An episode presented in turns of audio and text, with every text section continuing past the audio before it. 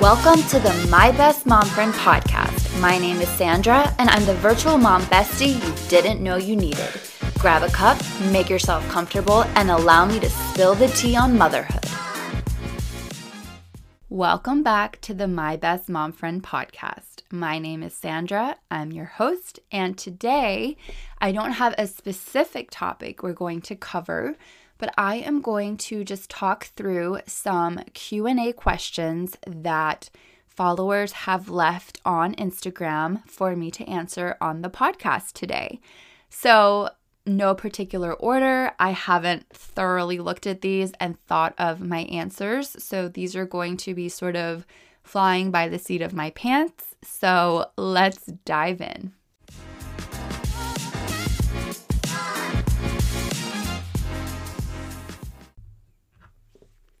Question number one to sleep train or not to sleep train?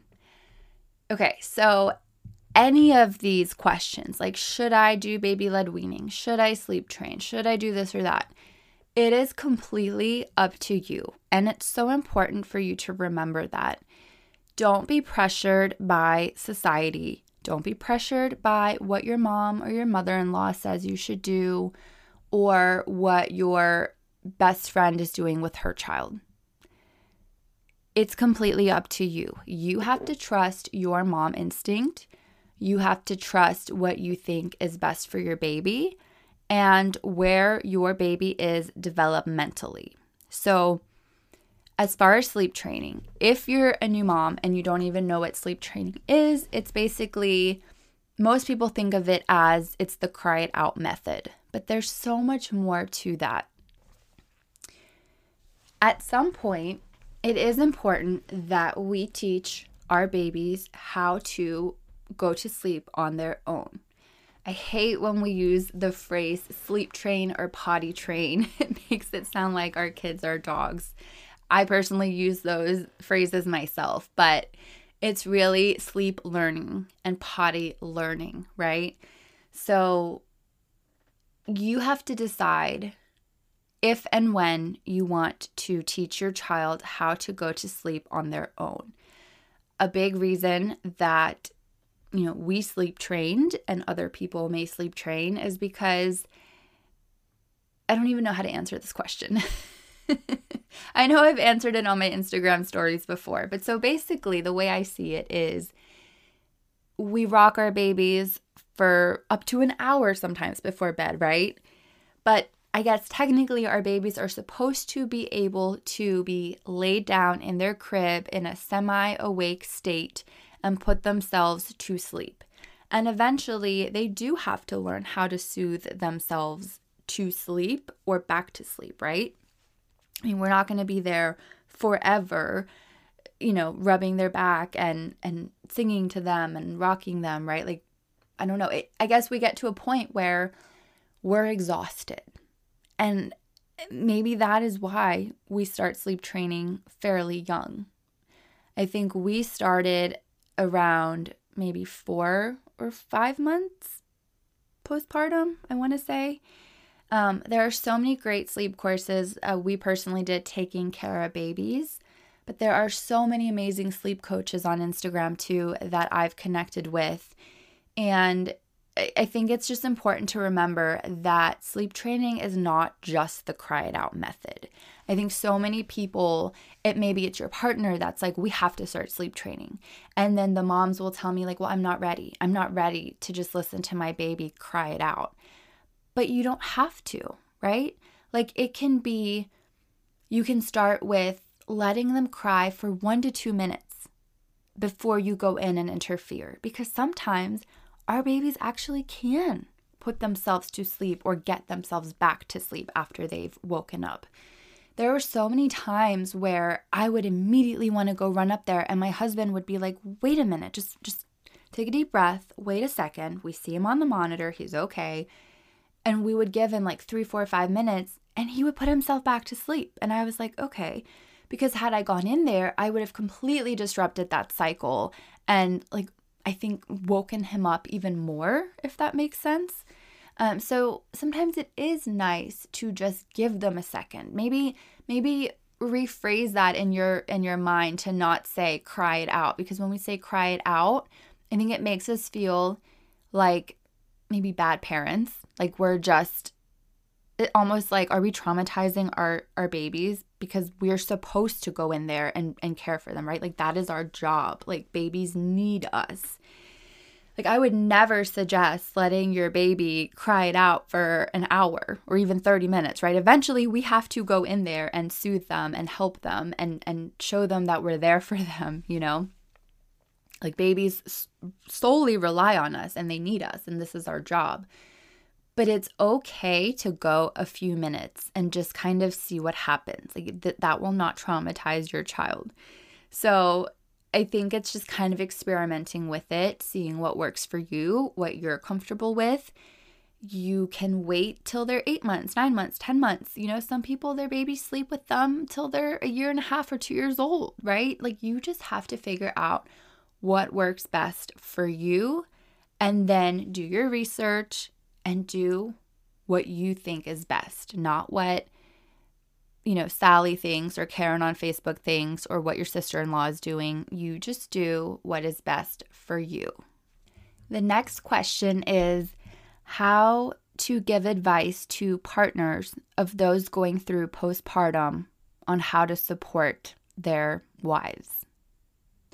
So, what I personally did, because I really struggled with my mental health after having my son, there were just these moments where I couldn't really describe to my husband how I was feeling. And you even realize some of it is kind of irrational, right? But it's not really in your control. Like I knew some of the things I was feeling were a little, you know, out there. and I I could recognize that, you know, the hormones cause a lot of that that distress, but it when you're in it it feels so real especially if you have you know intrusive thoughts like i did. It can feel really really scary and i just felt all the time like i was drowning. I was overwhelmed. I felt like i was failing as a mother. And at the time a lot of how i was feeling was either difficult to explain or describe to my husband or I just, uh, I don't even know. I feel like some of it is hard to like admit out loud how you're feeling. Um, sometimes you don't even really know how you're feeling. You're just crying when you feel like this should be the happiest, most blissful time of your life. So I would actually Google like how I was feeling and my symptoms and just like I would Google postpartum depression. And I, I found these articles that were very descriptive in other moms' experiences, and I would actually send those to my husband so he could read from someone who could better articulate it and gave really clear examples so that he had a better understanding of what I was experiencing, what my thoughts were, how I was feeling. And I think that really helped him have somewhat of a better understanding of what I was going through. And he was able to be incredibly compassionate. I mean, he was compassionate before I sent him those articles, but I think it helped him to better understand. Another thing you could do if you are, you know, going to therapy for your postpartum mental health the way that I did, and I highly, highly recommend it, you could have your partner come to a session or two, or all of your sessions if you feel comfortable sharing in front of them, um, so that they really understand what you're going through, how you're feeling, and also can hear directly from your therapist on coping mechanisms so that they can help you through these moments and kind of help help guide you through the coping mechanisms to get you to a, a better place when you're going through a really rough day. On that note, there was another question on the postpartum mental health topic that said, Postpartum mental health, why is treatment so hard to get and why is it such a long journey? So, mm, one of my biggest pieces of, of advice when you're pregnant I've said this so many times, is when you're searching for your pediatrician, if you don't already have a therapist because you haven't experienced, you know, any sort of mental health distress in your life previously, I recommend finding a therapist and scheduling an appointment for some time within the period of two to four weeks postpartum. And I say that because more than one in five women do experience maternal mental health. The number, as far as I know from last checking, is one in five, but because so many women won't admit it or don't report, you know, having these feelings, the numbers I think are very skewed, and I think it is much higher than one in five women. So that's why I recommend already having something lined up. And then if you're feeling fantastic after you you get through through those first 2 weeks of baby blues where your hormones are wacky and you're emotional, if you're feeling great after that, just cancel it if you if you don't need it. Sometimes it is still nice to have it and be able to talk about this this massive transition into motherhood, right? But you you can totally cancel the appointment. But the reason I say to go ahead and schedule it is because as a new patient, it can take over a month to be seen. So, whether you want to see a therapist, a lot of therapists will only be able to speak with you and do talk therapy. They can't all prescribe medication. So, like for me, I've had a therapist in place for years that helped me through all my like childhood traumas and things I was dealing with. But she was not able to prescribe. So I had to actually find a psychiatrist, and my psychiatrist doesn't do talk therapy. I literally just see her. We talk about briefly like how I'm feeling, more of my symptoms, and she prescribes medicine. So I also really recommend finding a specialist because when my um, general practitioner doctor would prescribe anxiety meds or depression meds, he never really got it right.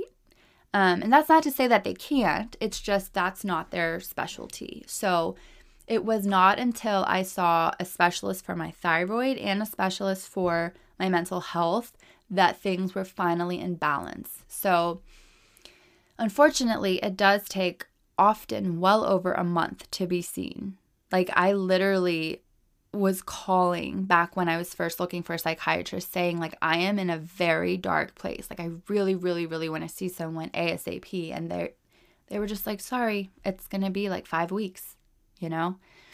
Um so when you're in a really deep dark place, waiting three, four, five weeks to be seen is not fun. And then it t- if you do want to proceed with the route of medication, you know, it can take up to often a month for any sort of antidepressants or anti anxiety medicine to kick in. And it may not be the right one for you. Sometimes there's there's trial and error. You you try one for a month, month and a half and you're having side effects you don't like or it's not really working, so they try you on something else. And then that takes a few weeks to kick in. Like it is a process. It really is a process. So that's I mean, to answer the question, I feel like that's why it takes a while to get in and then it takes quite a while for the medicine to work. Once it works and once you have the right medication for you, it's like life life-saving, life-changing, like amazing. I used to be incredibly depressed and then once I got on the right medicine, after it kicked in, it was this like wow, I didn't know I could feel this happy every day, you know? Like medication can be great.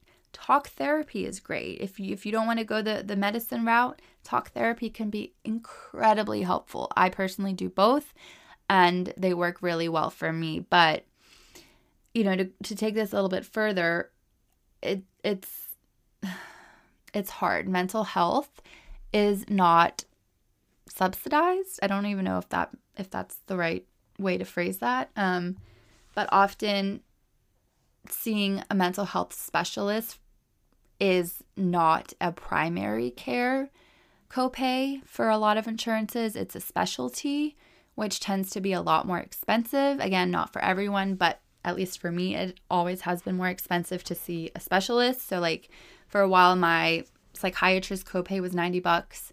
My therapist appointments were anywhere from 65 to 90 bucks a session. I mean, it's not cheap. Thankfully, recently my insurance changed and my copays have gone way down, which has been nice, but it's expensive. It takes a while to get in and it takes a while for medication to kick in. So, yeah, the uh, society does not support us when it comes to mental health. That's for sure. Um, a lot of people can't afford to get help. So, yeah, I don't know if that truly answers the question, but the the medical system when it comes to mental health is not where it should be.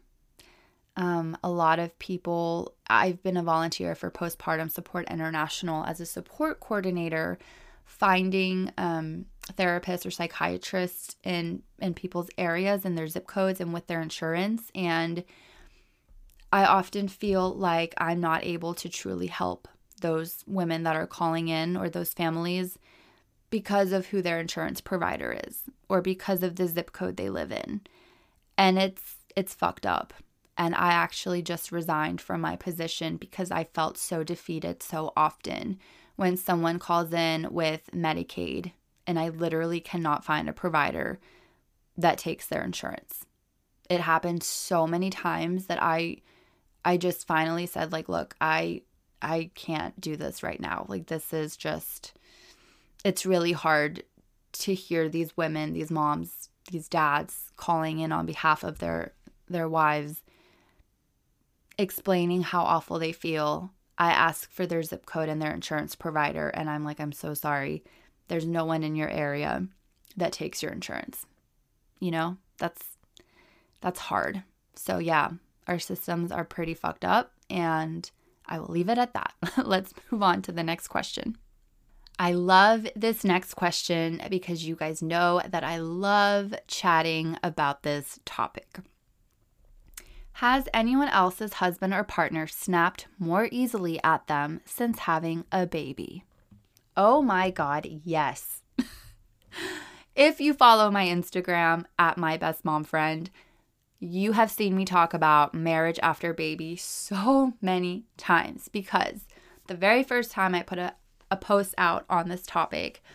It went viral, at least viral in in my standards, and it, like the comments blew my mind of how many people were like, "Whoa, I thought it was just me and and my partner." And I thought the same thing about me and my husband until I first talked about it on my Instagram platform when so many moms and dads validated that this is how their experiences as well I'm not saying every couple has a hard time, but from speaking with other friends and and women on Instagram, it's mind blowing. The Marriage After Baby podcast episode is also my most popular, most listened to episode. I can link it in the show notes if you haven't listened to it yet. I get very real and raw about like what my relationship was like with my husband when we first had our son. So I mentioned I had pretty bad maternal mental health struggles. We did not have any sort of arguments the first six months. He was just so compassionate to what I was going through. You know, we were in survival mode with a baby, with an infant. But once we turned the corner, I was feeling better. Our son was getting a little older, so around six, seven, eight months we started getting into it. There was a lot of bickering and bitching at each other, and it lasted until I don't know, I think my son was about a year and a half. I mean, it was a solid year of not like we were fighting all the time, but it was rough. And this is apparently very normal. So if you're going through this or you have gone through it, you are most certainly not alone, but it is so freaking hard, you guys. Like, you have this baby with this person that you love and adore, and you have this expectation that it is going to be pure bliss. Like you you understand having a baby is going to be hard, you're going to be tired, your life is going to change, right? But you think it's going to bring you and your partner closer because through your love, you created another little human. At least that's what I thought. My husband and I never had arguments or fights before we had a baby. So I was like, of course, this is only going to bring us closer. So it was incredibly shocking and threw me for such a loop when it wasn't that way. And when we did start snapping at each other, it would be like he would snap at me for the dumbest thing. And then I couldn't regulate myself and I would snap back. And then it would just go back and forth. And oh, there's so many things at play that affect this, right? Like our hormones, um, any sort of mental health struggles, sleep deprivation, the fact that maybe you're not as intimate with one another, you don't have time for each other, you're not going on dates. You know, there's a lot of resentment that builds if like the the mom feels like she's doing more than her partner, for example, which often we do simply because like if you're breastfeeding, for example, like your husband really can't directly help. There are things he can do like in the middle of the night, right? Like he can then take the milk and put it in the fridge for you or clean pump parts or get up with you and then change the baby's diaper and like get them back to sleep. Like there are things they can do, of course. But yeah, a lot of resentment builds and it'll build on both sides and it it just causes all this anger and we snap and it's usually for the silliest things, like things that would have never bothered you about each other pre baby.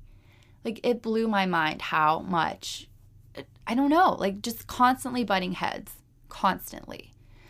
And if you're going through it right now, I just want you to know that you are not alone. This happens to so, so, so many new parents. It is so unbelievably common. It's just that no one talks about it. Nobody wants to air out their dirty marital laundry, right? We want to put out this like image that our relationship is great, everything is fine.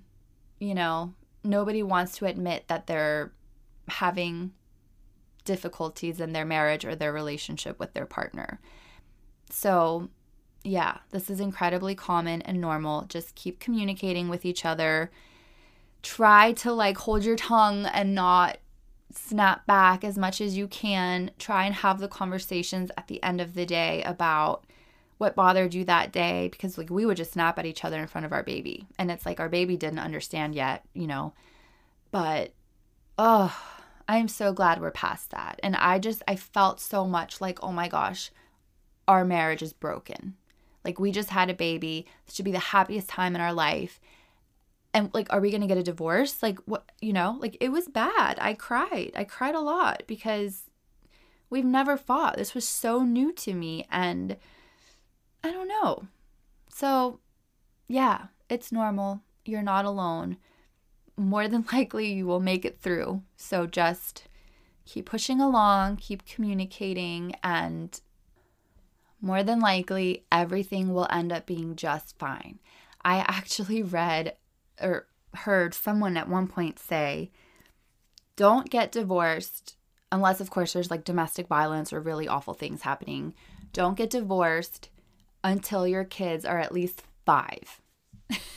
and that says something because that's basically implying that up until at least the age of five, things are just a little crazy in your life. You're really, it takes a while to adjust to becoming a family of three or more, right? If you end up having multiples, it's an adjustment period. It really, really is. So just, uh, I'm sorry if you're going through it right now because I know how hard it is. But being on the other side of it now, I can assure you there is a light at the end of this new parenthood tunnel, both from the mental health standpoint to your relationship with your partner, and also feeling more confident as a mom and having a better understanding of your baby and your child and what they need. You really start to feel a little bit more of that mom intuition and learn to trust yourself.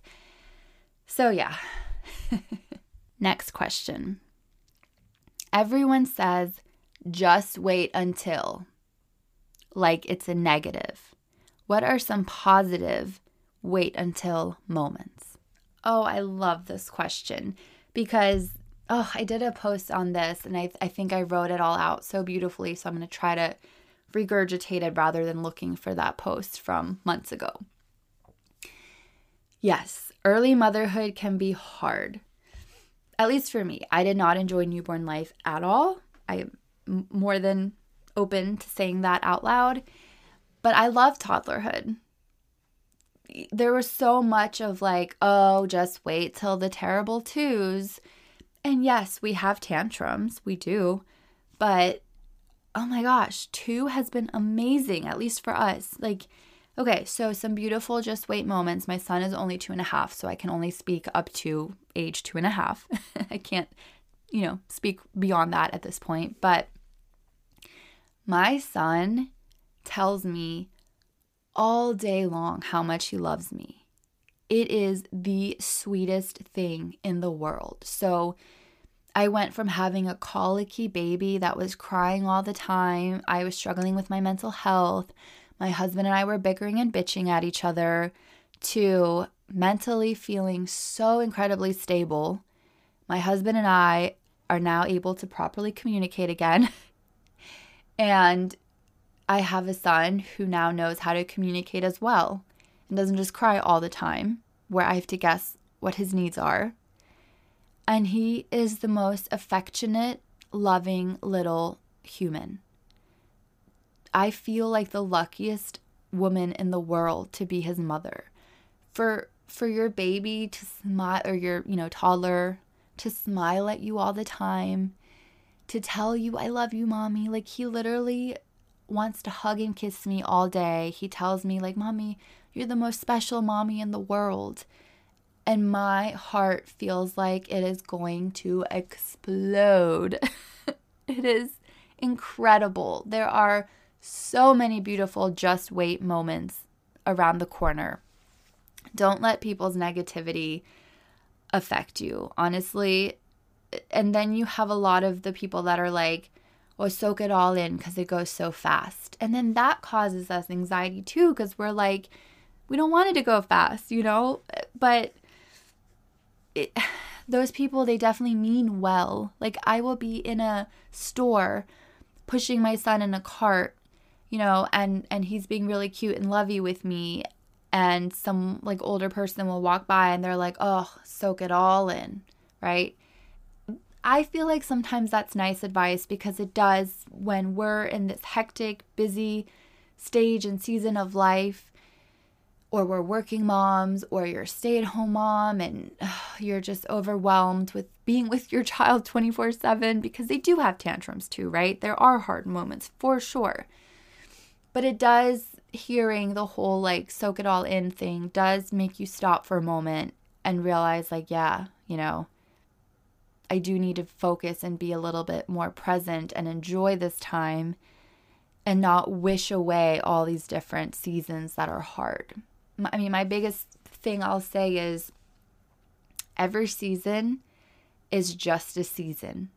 The hard seasons will pass and the beautiful seasons will pass, right?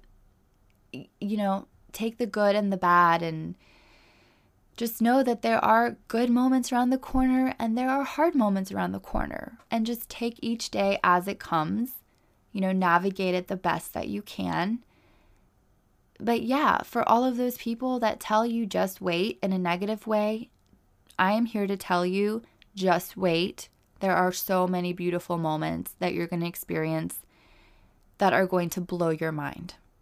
When you have a baby, you're just like in survival mode. When you have a toddler, and I hear this all the time as they get even older, like from like three to seven, eight, nine, they when they can finally reciprocate the love that you feel for them, right, babies? Like, yeah, they'll smile at you and whatever, but they can't really show you how much they love you. But once you have a toddler that can communicate to you how he feels about you, and there are moments, right, where my son is like, go away, dada, that aren't so kind. but when they can communicate and reciprocate that love, there is nothing more beautiful. I'm telling you, it is the most special thing I have ever experienced or felt in my entire life. The next question is When did you start to feel more like yourself? Having such a hard time adapting to working from home, managing a home, and finding time for myself. Feel like I'm kind of just going through the motions. So, there is no timeline. There is no timeline for like quote unquote bouncing back, whether it's physically, your body, or emotionally. We are all going to do things at our own pace. I will say I personally felt more like quote unquote myself around nine or 10 months postpartum. You may not like hearing that if you're three months postpartum and feel like you're in a deep, dark hole, but I'm just being honest. Some moms feel better at six months, you know, seven, eight months, a year. There's no timeline. And when I say quote unquote felt more like myself, I think I just felt a little bit more confident again, a little bit more high energy, not in this like postpartum funk where my mental health was not in a great place. Um, but it's important to remember that we will never again be the person that we were. You know, we are still that person, but so much has changed. Our our bodies have changed, our priorities, our fears, our hearts have grown. You know, we will never be that person. We have a whole new perspective on life, a new vantage point to things. You know, we may not like the same things anymore. Our friendships and our relationships will change. So much changes. You are not going to be the same exact person that you were. So, if you're early postpartum and you're like, okay, how much longer am I in this like postpartum phase? When will I feel more like myself? You will feel better with time, but you may not feel like yourself. There can be this this real like identity loss or identity crisis where you really have to kind of navigate who you are now as a mother. But it's like it's also really cool because for me personally, I like who I am so much more now that I'm a mother than the person I was before I was a mother. Not that there was anything wrong with, you know, who or how I was, but I care about so many more things now that I didn't care about then. And so many other things don't feel like a big deal. I, I don't know. I just, I changed in so many positive ways becoming a mother. And I'm really proud of who I am now. I really like the person that I became through motherhood. It really is like a rebirth. And we just have to come to terms with the fact that we will not be the same person, that things will change. And it's kind of like once you let go a little bit of the person that you were and you don't grip so tightly to her hand, trying to like pull her into this season of life, once you kind of let go and you just let let everything kind of be, I think that's when we kind of give in to this new version of ourselves is when we slowly start to feel better in our new skin, you know, more comfortable in our new skin. So, I don't know again if that answers the question. Those are just sort of my thoughts on that specific topic. Next question. My husband is amazing with the baby, but absolutely no help in the house. I'm doing all the things I did before having a baby everything from cooking to cleaning, laundry, groceries.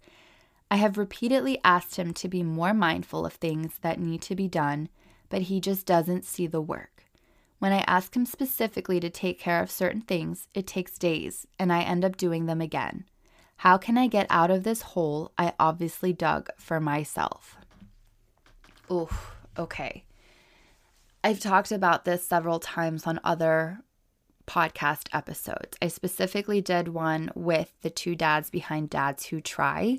I will also link that in the show notes. It was a fascinating conversation about how women and men are wired completely differently. And we talk a lot about the mental load of motherhood and guilt and we talk about it from my perspective as a woman, as a mom, and also their perspective as dads. And we talk about stuff like this. Like, how do you guys not see what's right in front of you, right? So it's it's really interesting episode to listen to. I highly recommend when you get done with this episode that you um, go down to the show notes and and click on this other one. I don't think to answer the question that you dug a hole for yourself.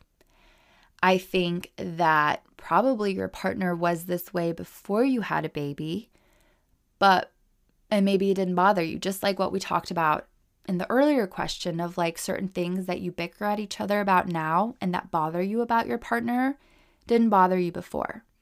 But now, now you have a baby. You have another life that depends on you. You barely have time for yourself. You're exhausted and you need your partner to be a team player and help out. I highly recommend, and I'll link this in the show notes as well, either reading the book Fair Play, ordering the cards, or watching the documentary of it with your partner so that he can also, he or she can also see real examples of of how this affects the other partner and the relationship. So it's really fascinating because these cards, I'll link them. I ordered them, and my husband is actually incredibly helpful. He does a lot more of like the visible tasks, like emptying the dishwasher, doing the dishes. He actually does laundry. Like, I am very hashtag blessed that department with him. Um, but I still do all of the like unseen, invisible tasks, right? Like all the planning, the list making, the remembering of the things, the making of the doctor's appointments and taking them, and all the things you have to remember and plan, which honestly sometimes is harder and more mentally draining and consuming than like folding laundry, right? So I got these cards and again, despite how helpful my my husband is, my stack was much higher. So these cards literally have every imaginable household task on the cards and then all these invisible mental load tasks. So you can literally sit down with your partner if they're receptive to this and go through all the cards and make piles like a you pile and a me pile and a pile of like what we both do equally, right? Certain tasks maybe you do and then he does them the next week, whatever. Um, and it was fascinating to me how much taller my pile was than my partner's. So sometimes just seeing it visibly can help them, but they have to then be receptive to being an equal player in this this game of life. you know, like uh, but the other thing is you know so many times women expect their their partners to see what needs to be done in front of them. Like how can you walk by this pile of whatever 10 times before picking it up?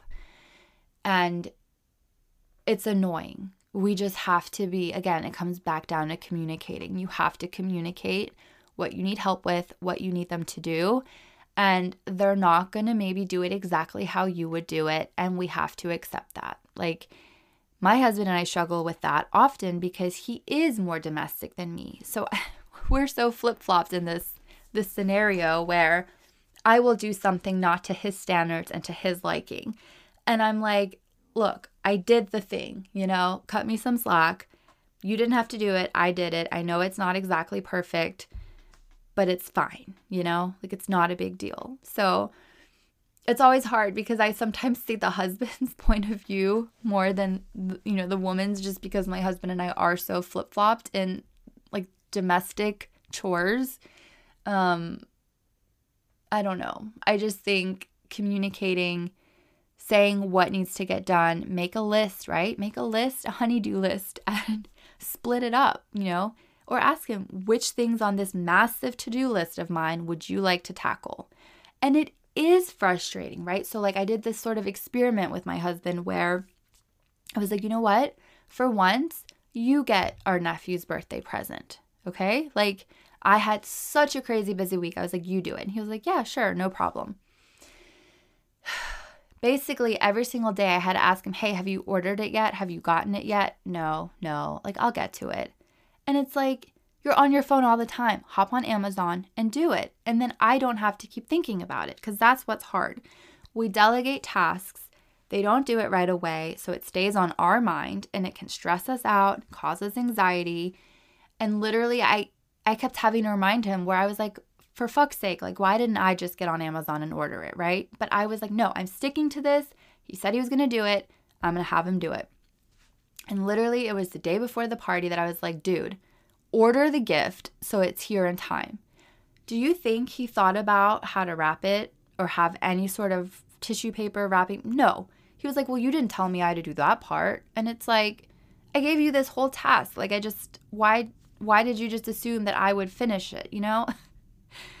I don't know. It can be so frustrating when you're the partner that does more of the things or has to think through all of the things. Like, it is exhausting.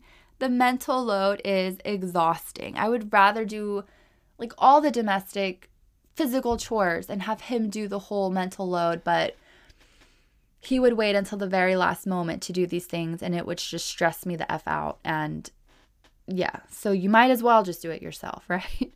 I don't know. I don't know why men and women are wired so completely differently. Like I said, listen to that other episode where we literally spent an hour talking specifically on this topic. I think it will be very interesting. I think it's something your partner can listen to as well. So I'll leave it at that. The next question is How do you find acceptance of the physical changes your body went through or is going through and find positive body image? It's so hard when everything looks so different and you don't have the time or ability to work out like you used to. This is a, a very loaded question because all of our bodies are so incredibly different after we have babies, right? Some women quote unquote snap back or bounce back what seems to be very quickly literally will look like they haven't even had a baby, that their body never expanded. And then many other women will have stretch marks, loose skin, um, discoloration. You know, you might have your breasts may suddenly be very saggy, or your hips look wider. Um, it's our hair's falling out, right? Like there are so many physical changes to our bodies. And one of the hardest things is when you are looking in the mirror and you don't recognize yourself, which is kind of what we talked about in the earlier question. I did a very lengthy post, or not post, sorry, a very lengthy podcast episode on postpartum body image. I will also link that one in the show notes for you to listen to, where I go in great detail on this particular topic. But I think, honestly, I think it just takes time, just as it does with navigating your your post baby relationships, your mental health, finding yourself again as as a mother it's a massive change and it's going to take time to adjust to. Um, I'm not going to lie. When I first had my son, um, my breasts, I, I mean, I didn't even recognize them. They looked like deflated tube socks. I told my husband I have to have breast implants done ASAP. And I am very anti like plastic surgery for myself, not, you know, as a whole, but for myself, mostly because I had never had surgery and I'm never going to sign myself up for surgery willingly. Um, but I was so unhappy with how I looked and summer was was approaching and yeah, I literally called to make a consultation and they were like, "Oh, you have to be at minimum 9 months postpartum." And like there was like a certain length of time you had to already have not been breastfeeding for. There are all these stipulations and caveats and at the end of the day, I'm glad I had to wait because I did end up liking myself again, but it took a lot of time. I think it's about really changing the narrative in your head. Like, I created this human, this beautiful, beautiful human that I love. And my body expanded to create this little life and sort of changing the narrative to not just how much has my my belly expanded or my hips but also how much this entire journey and experience has made your heart expand. And the the beautiful joy and irreplaceable experience of motherhood this has brought you. And you know if you do put in some time to eat clean and work out you know some of that extra weight will come off. But as we age i'm finding it's also more and more challenging you know i'm working out the same as i used to and the the results are not the same. And i don't have time to work out quite as much or as hard as i used to. So i think some of it is not only having a baby but just you know our metabolism changing or the season of life changing um, and just kind of learning to love ourselves. I think as we age, many of us do feel a little bit more comfortable in our own skin. And with time, you know, at least for me, I have a little bit more of like a I don't give an F attitude about how I look. Um, there are still moments I look in the mirror and I'm like, oh my gosh, you know, Sandra, get yourself under control. It's time to go work out. But overall, it's pretty wild how much my own body image has changed through motherhood. Not the first year, not the first year, but as time goes on and I become more confident as a mother, I'm getting a little older, I'm more confident as who, you know who I am as as a human, as a person. Um, I'm finding that my body image is also drastically changing. But just remember to give yourself grace. It took nine months to grow and build this little human. It's going to take you time for things to slowly shrink back down to some degree. So give yourself grace.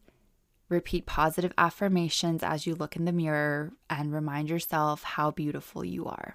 And the final question that I will answer is What do you wish you had known before having a baby?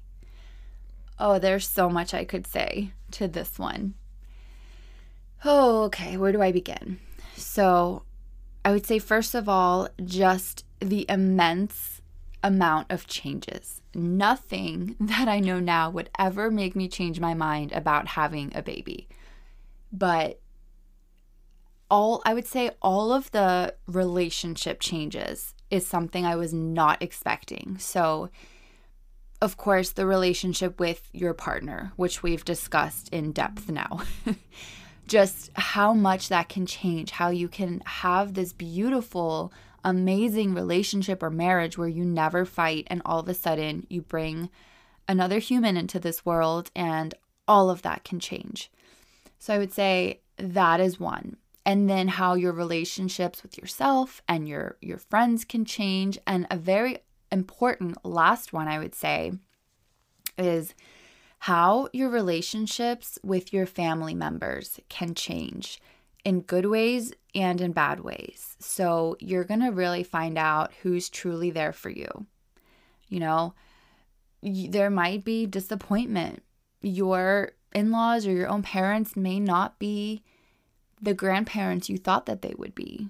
And that can lead to a lot of disappointment or even resentment. Um, another thing that comes up for me, and this is quite common but not not talked about, is that um, you may be very triggered about your own childhood. Once you become a parent, like for me, for example, I did all this work in therapy in my 20s to navigate and and unpack and neatly tuck away all of my life experiences that had caused trauma or you know certain certain things I was ready to let go of. And it's amazing how when you have a child of your own suddenly all of these traumatic moments or just experiences of your childhood come rushing back. And you'll remember good moments and you will remember moments that you don't want to remember or things that you may have forgotten about.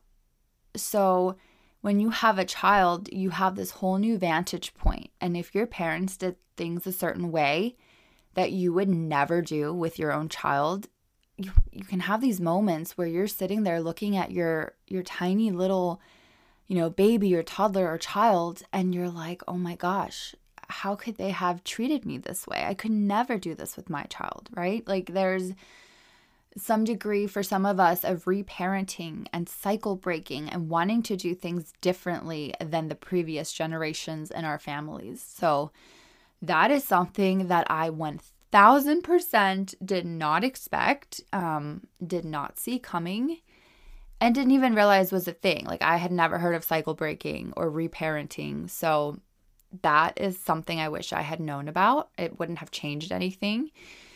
Um and and knowing that my relationship with my husband would end up getting rocky wouldn't have changed anything about whether or not we would have a baby I don't know how it would have prepared me other than just it not throwing me so off guard and making me feel so awful if I had known this in advance. So I think those are the the two or three key pieces that I wish I had known. Absolutely nothing to do with how to care for a baby. Um, I feel like I did do a lot of research on what happens to your body after you have a baby as far as like the bleeding and you know all of that um, but many many women aren't aware of that stuff either because it hadn't been talked about much right like what actually happens down there um, and then also just how hard postpartum depression was going to hit me you know having already suffered from depression my whole life and anxiety and being on medication for that i kind of just assumed um, like maternal mental health issues wouldn't affect me, which may have been just very naive of me. I just kind of assumed I'm already on medication for this, like I'll be fine. And that just wasn't the case at all, at least for me. So, yeah, there are a lot of things, maybe not that I wish I had known, but a lot of things that I didn't see coming and didn't expect. So, I also didn't expect to not want to return to work after maternity leave. I didn't know I was going to feel such a deep, like heart shattering feeling as I was counting down the rest of my, you know, mat leave to go back to work. I loved my career and I just kind of assumed I'd maybe even want to go back before the 12 weeks was up, which is like the most ridiculous thought I've ever had. So, uh, there's a lot that I did not see coming. So, that is also why I have my Instagram account in this community where I share like the real raw moments of motherhood. And it's not to scare expecting moms. It's, you know, if you're already a mom, I just want it to be relatable. I want you to to come to my page or to this podcast and feel seen and validated in your own experience as a mother. I want you to feel understood and if, you know, you're an expecting mom, again, it's not to scare you, but you know, I think it is nice to kind of know what's around the corner and some of it may not affect you.